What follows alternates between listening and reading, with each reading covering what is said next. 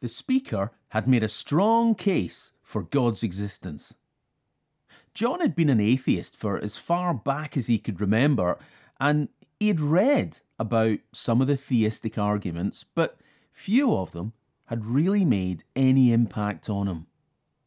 But tonight's talk had unsettled his easy and comfortable disbelief.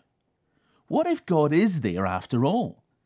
What if he's given enough of a trail so that John could find him? As he was walking out of the auditorium, John glanced over and the speaker happened to be walking towards him. John stopped and he put out his hand. Hi, Andy. I'm John. Thanks for your talk tonight. Andy smiled. Oh, you're very welcome. And they shook hands. John continued. I wasn't convinced, though. John laughed. It was a bit of a lie, but John thought he masked it perfectly. I just don't find the idea of God to be that compelling. I think God would have to do something really, really special for me to believe in Him.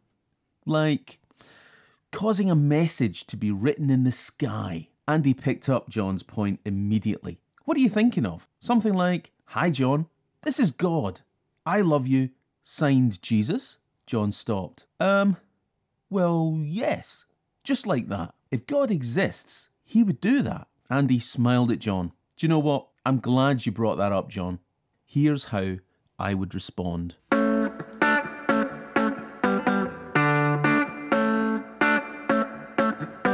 Welcome to Respond. Here's your host, Stuart Gray. Respond comes out of my experience as a Christian. Sometimes I've had opportunities to talk about the reasons why Christianity makes sense to me. Other times, I've not had these opportunities, but I wish I had. My aim for this podcast is maybe to open up issues that you might have if you're unconvinced about Christianity so far. And perhaps it'll also give the already convinced some help talking about Christianity with interested friends.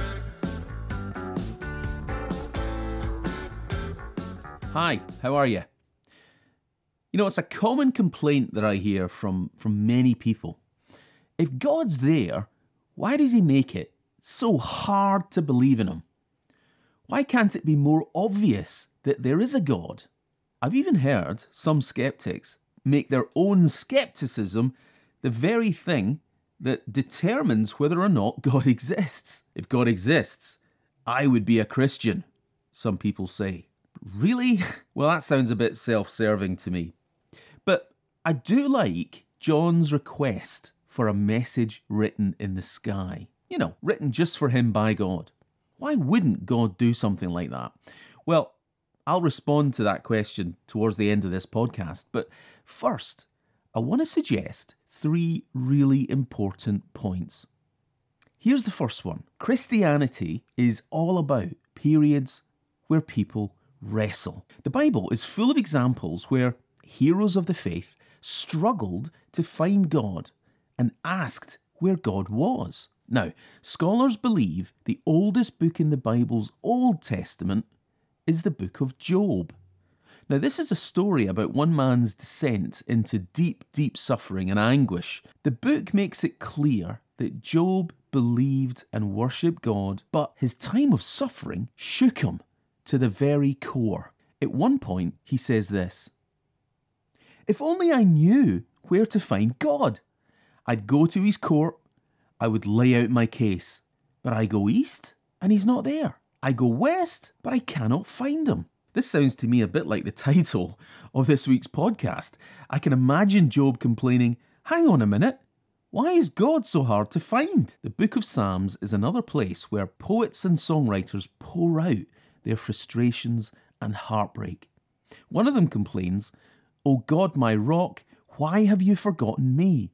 Why must I wander around in grief, oppressed by many enemies? Their taunts break my bones. They scoff, where is this God of yours?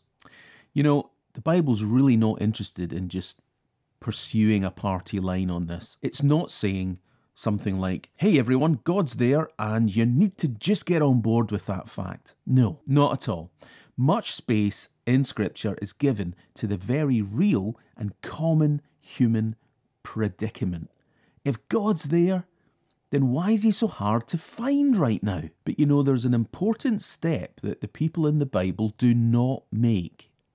They don't say, because I feel I can't find God, therefore God doesn't exist.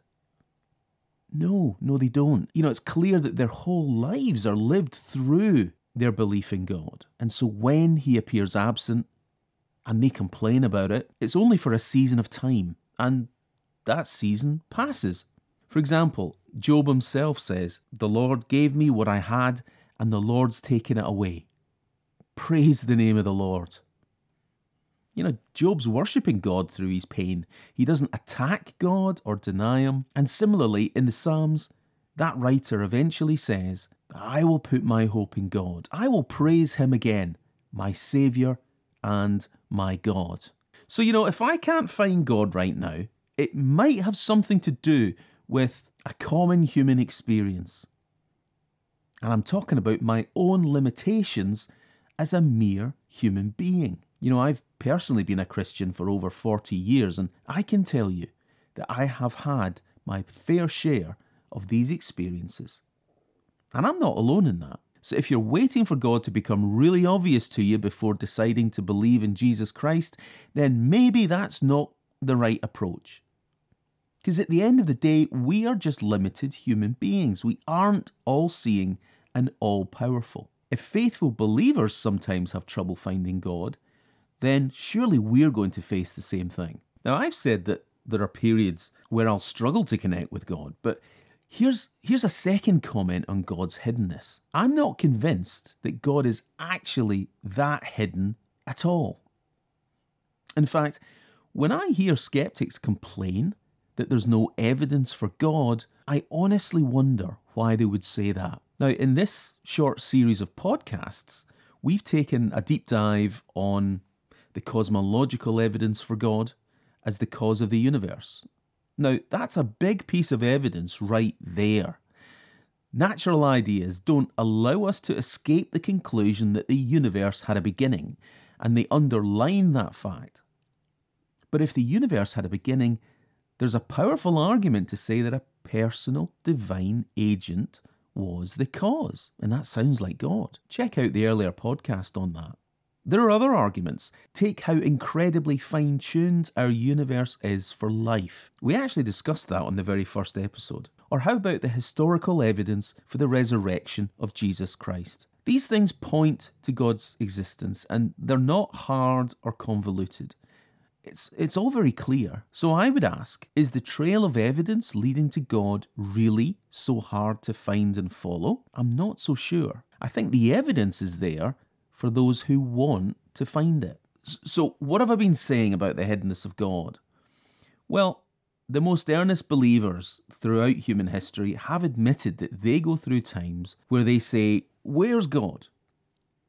And we see that inside and outside of the Bible. But I've also said that the evidence for God's not so hard for those who want to find it. Now, you might reply to me, Stuart, it's not enough for me. Well, here's my third point. I don't think God making himself more obvious right now is going to help anyone. You might be surprised to hear me say that, but let me explain what I mean. First of all, I've noticed that people are very skilled at avoiding the evidence for things that they don't like. For example, when it's my turn to empty the bin in the kitchen, frankly, I'd rather do anything than empty the bin sometimes. And so, a reminder from my family uh, Stuart, it is your turn to empty the bin. That's just going to annoy me. I know, I know, I'll get to it. I think we see a similar thing going on in the life of people in the New Testament. People choosing to avoid and even suppress the truth about Jesus. Here's an interesting piece of evidence for that from John's Gospel. In chapter 12, it says this When all the people heard of Jesus' arrival, they flocked to see him, and also to see Lazarus, the man Jesus had raised from the dead. Now, here's a bit of context. Sometime earlier, Jesus' friend Lazarus had unfortunately died, and Jesus turned up a few days later to find his sisters grieving. Have you ever heard someone shout the phrase, Jesus wept? Well, that is actually the shortest verse in the, in the New Testament, and it, and it describes what Jesus was doing outside Lazarus' tomb. That is, before he raised him from the dead and returned him to Martha and Mary. That incident's discussed in John chapter 11. But a while later, it seems that Lazarus has become a minor celebrity. It's like people are like, wow, that guy that was raised from the dead, here he is. Let's go and hear his story. Let's find out what it was like being dead and coming back to life. Give that guy a book deal. You know, the religious leaders of the time resented Jesus for taking the limelight that they felt belonged to them. And we read a number of times that they plotted to kill Jesus. Spoiler alert, they do succeed in that. But look at what we learn from this passage in John 12. It says this The leading priests decided to kill Lazarus too, for it was because of him that many of the people had deserted them and believed in Jesus. So, the local celebrity guy who'd been raised from the dead is having his life threatened. Why? Well, isn't he evidence that God exists and that Jesus is who he says he is? The Son of God, the forgiver of sins, the one who gives life. You know, the people who want to suppress and kill Jesus will also want to suppress all the evidence that Jesus is right about what he says. And Lazarus is part of that evidence. Lazarus, the walking miracle guy pointing to God. Now, we read that Lazarus caused some people to believe in God, but he also caused others to get really angry and want to kill him. Maybe things haven't changed so much. I think it's the same today. Not everyone wants to bow the knee to God, and the ones who don't would probably just get angry if God made himself so obvious in the world that they had no choice. You know, by doing a Lazarus type miracle right in front of them. That's why I'm saying that God making himself more obvious probably wouldn't help a lot of people. Here's a second reason God might not want to be more obvious. Right now, I think God might want to protect our free will choice. What do I mean? Well, what I mean is, He wants to spare us from being compelled to have to bow the knee to Him. So, He doesn't make His existence too obvious. He gives us just enough evidence so that the ones who will worship God do worship God. And He gives everyone the space to choose not to if that's what they want. Think about it this way a lot of people are just going to resent having to bow the knee to God right now because they will feel forced into it. What if God doesn't want to force us into anything? What if God wants us to freely choose to follow Him? What I'm saying is, just seeing God clearly doesn't ultimately help us because not everyone will want to follow God anyway. But for those who truly want to believe and follow Him in their lives, we will find sufficient, correct evidence to help us get started. Okay, let's go back to the beginning of this podcast. Do you remember what Andy said in reply to John's request to see God write a message to him in the sky? Why wouldn't God write, Hi, John, this is God, I love you, signed Jesus? Well, Andy said this in reply God doesn't want you to simply believe that He is there. That is not God's goal. Because God knows that ultimately, just believing that is not going to help you. So, why wouldn't God want to write a message to you in the sky? Well, God's not interested in your intellectual assent. But what we learn from Christianity is that something else is going to help us. And that something else is this when we come to really know Him, to enter into a relationship with Jesus Christ. God wants us to be a disciple, a follower of Jesus. Does a sky message achieve that? Well, it might lead some people towards intellectual knowledge that God is there, but other people would just explain it away. Either way, bare intellectual agreement that there's a God would not achieve God's goals because it doesn't go far enough. He wants us to be a disciple, someone that says, I love you, God. I now decide and I choose to follow your ways and live life the way that you want me to live it. Now, that's a very different thing from just saying, I think God exists. It's about a relationship. You know, during a discussion I had recently with uh, a couple of friends, they shared how they felt about all this and also what led them to deciding to become a Christian. Here's Jill Parkinson. Yeah, it's it's really I haven't even thought. I'm still reeling a bit from the not wanting everyone to believe in in him in the sense that I hadn't really thought about that. Um, but a message in the sky. The problem is that anything that happens, even when you do believe in God and you do have a relationship with Him, there's always something in your mind that says, "Oh yeah, but that might have happened anyway," or that could have, or you know, Yeah. Yeah, that aircraft could have flown in that particular pattern and just happened to spell James. Or, Exactly. yeah. So yeah, where does it end? There- There's yeah, always someone that could recreate it inauthentically. yes. Because I'm thinking, you know, and I often think about what led me to be certain about my faith is people in my life, un- unexpected people, you know, like a Christian neighbour or a great aunt that seemed to go to church, or I went to a wedding once before I made a commitment. Well, before I started going back to church, actually, Mm. and they m- made a toast to Jesus and thanked him and everything. And I sat there, and people seemed to be joining in, and I was thinking, oh gosh, this is a room full of people that I thought I knew, and they actually believe in this stuff. Yeah. And it's it's that kind of experience that although I didn't believe it at that time, they those are the experiences that you build on because when you make the decision for yourself you think well they've done it they you know the more people that have given their testimony or said that they believe Mm. makes it somehow more acceptable to make that step you don't feel quite so much like the crazy person Andy Gatt is a, another friend of mine, and, and he had this to say.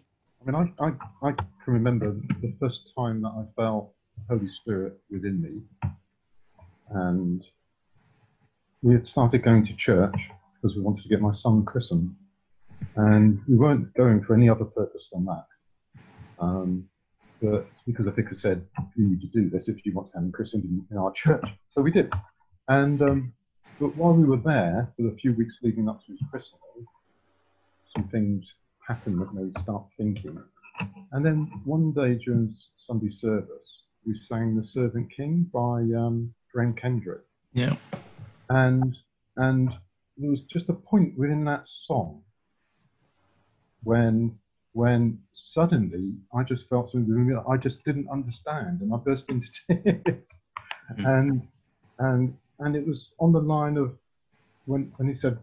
Um, hands up through stars into space to call now surrender. And it just went. And, Yeah.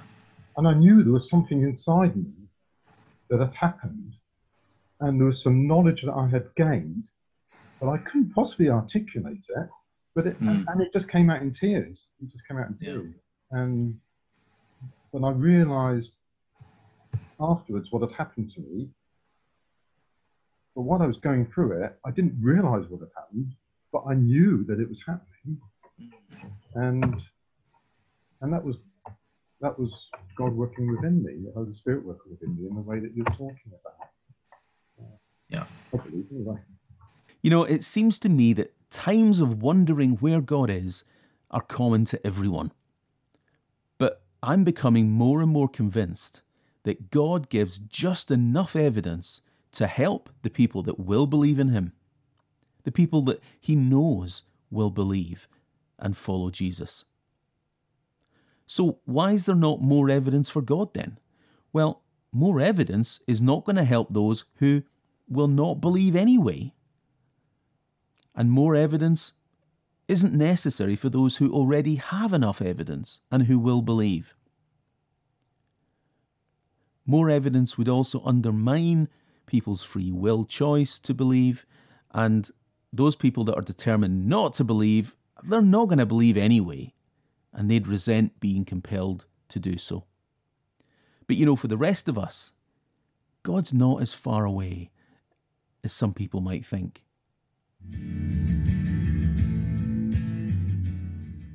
Here's how Acts chapter 17 in the New Testament puts it The God who made the world and everything in it, this master of sky and land, he doesn't live in custom made shrines or need the human race to run errands for him, as if he couldn't take care of himself. He makes the creatures. The creatures don't make him. Starting from scratch, he made the entire human race and made the earth hospitable, with plenty of time and space for living, so we could seek after God and not just grope around in the dark, but actually find Him. He doesn't play hide and seek with us. He's not remote, He's near. We live and move in Him. We can't get away from Him. So, we're going to shift gears next week and we're going to ask the question what does it take for someone to go beyond simply responding to God questions and actually go out and pursue people who deny that God exists? And what does it take for, for someone to, to want to challenge their lack of belief in God? Next week, I'm going to be talking to a guy who does just that. See you then.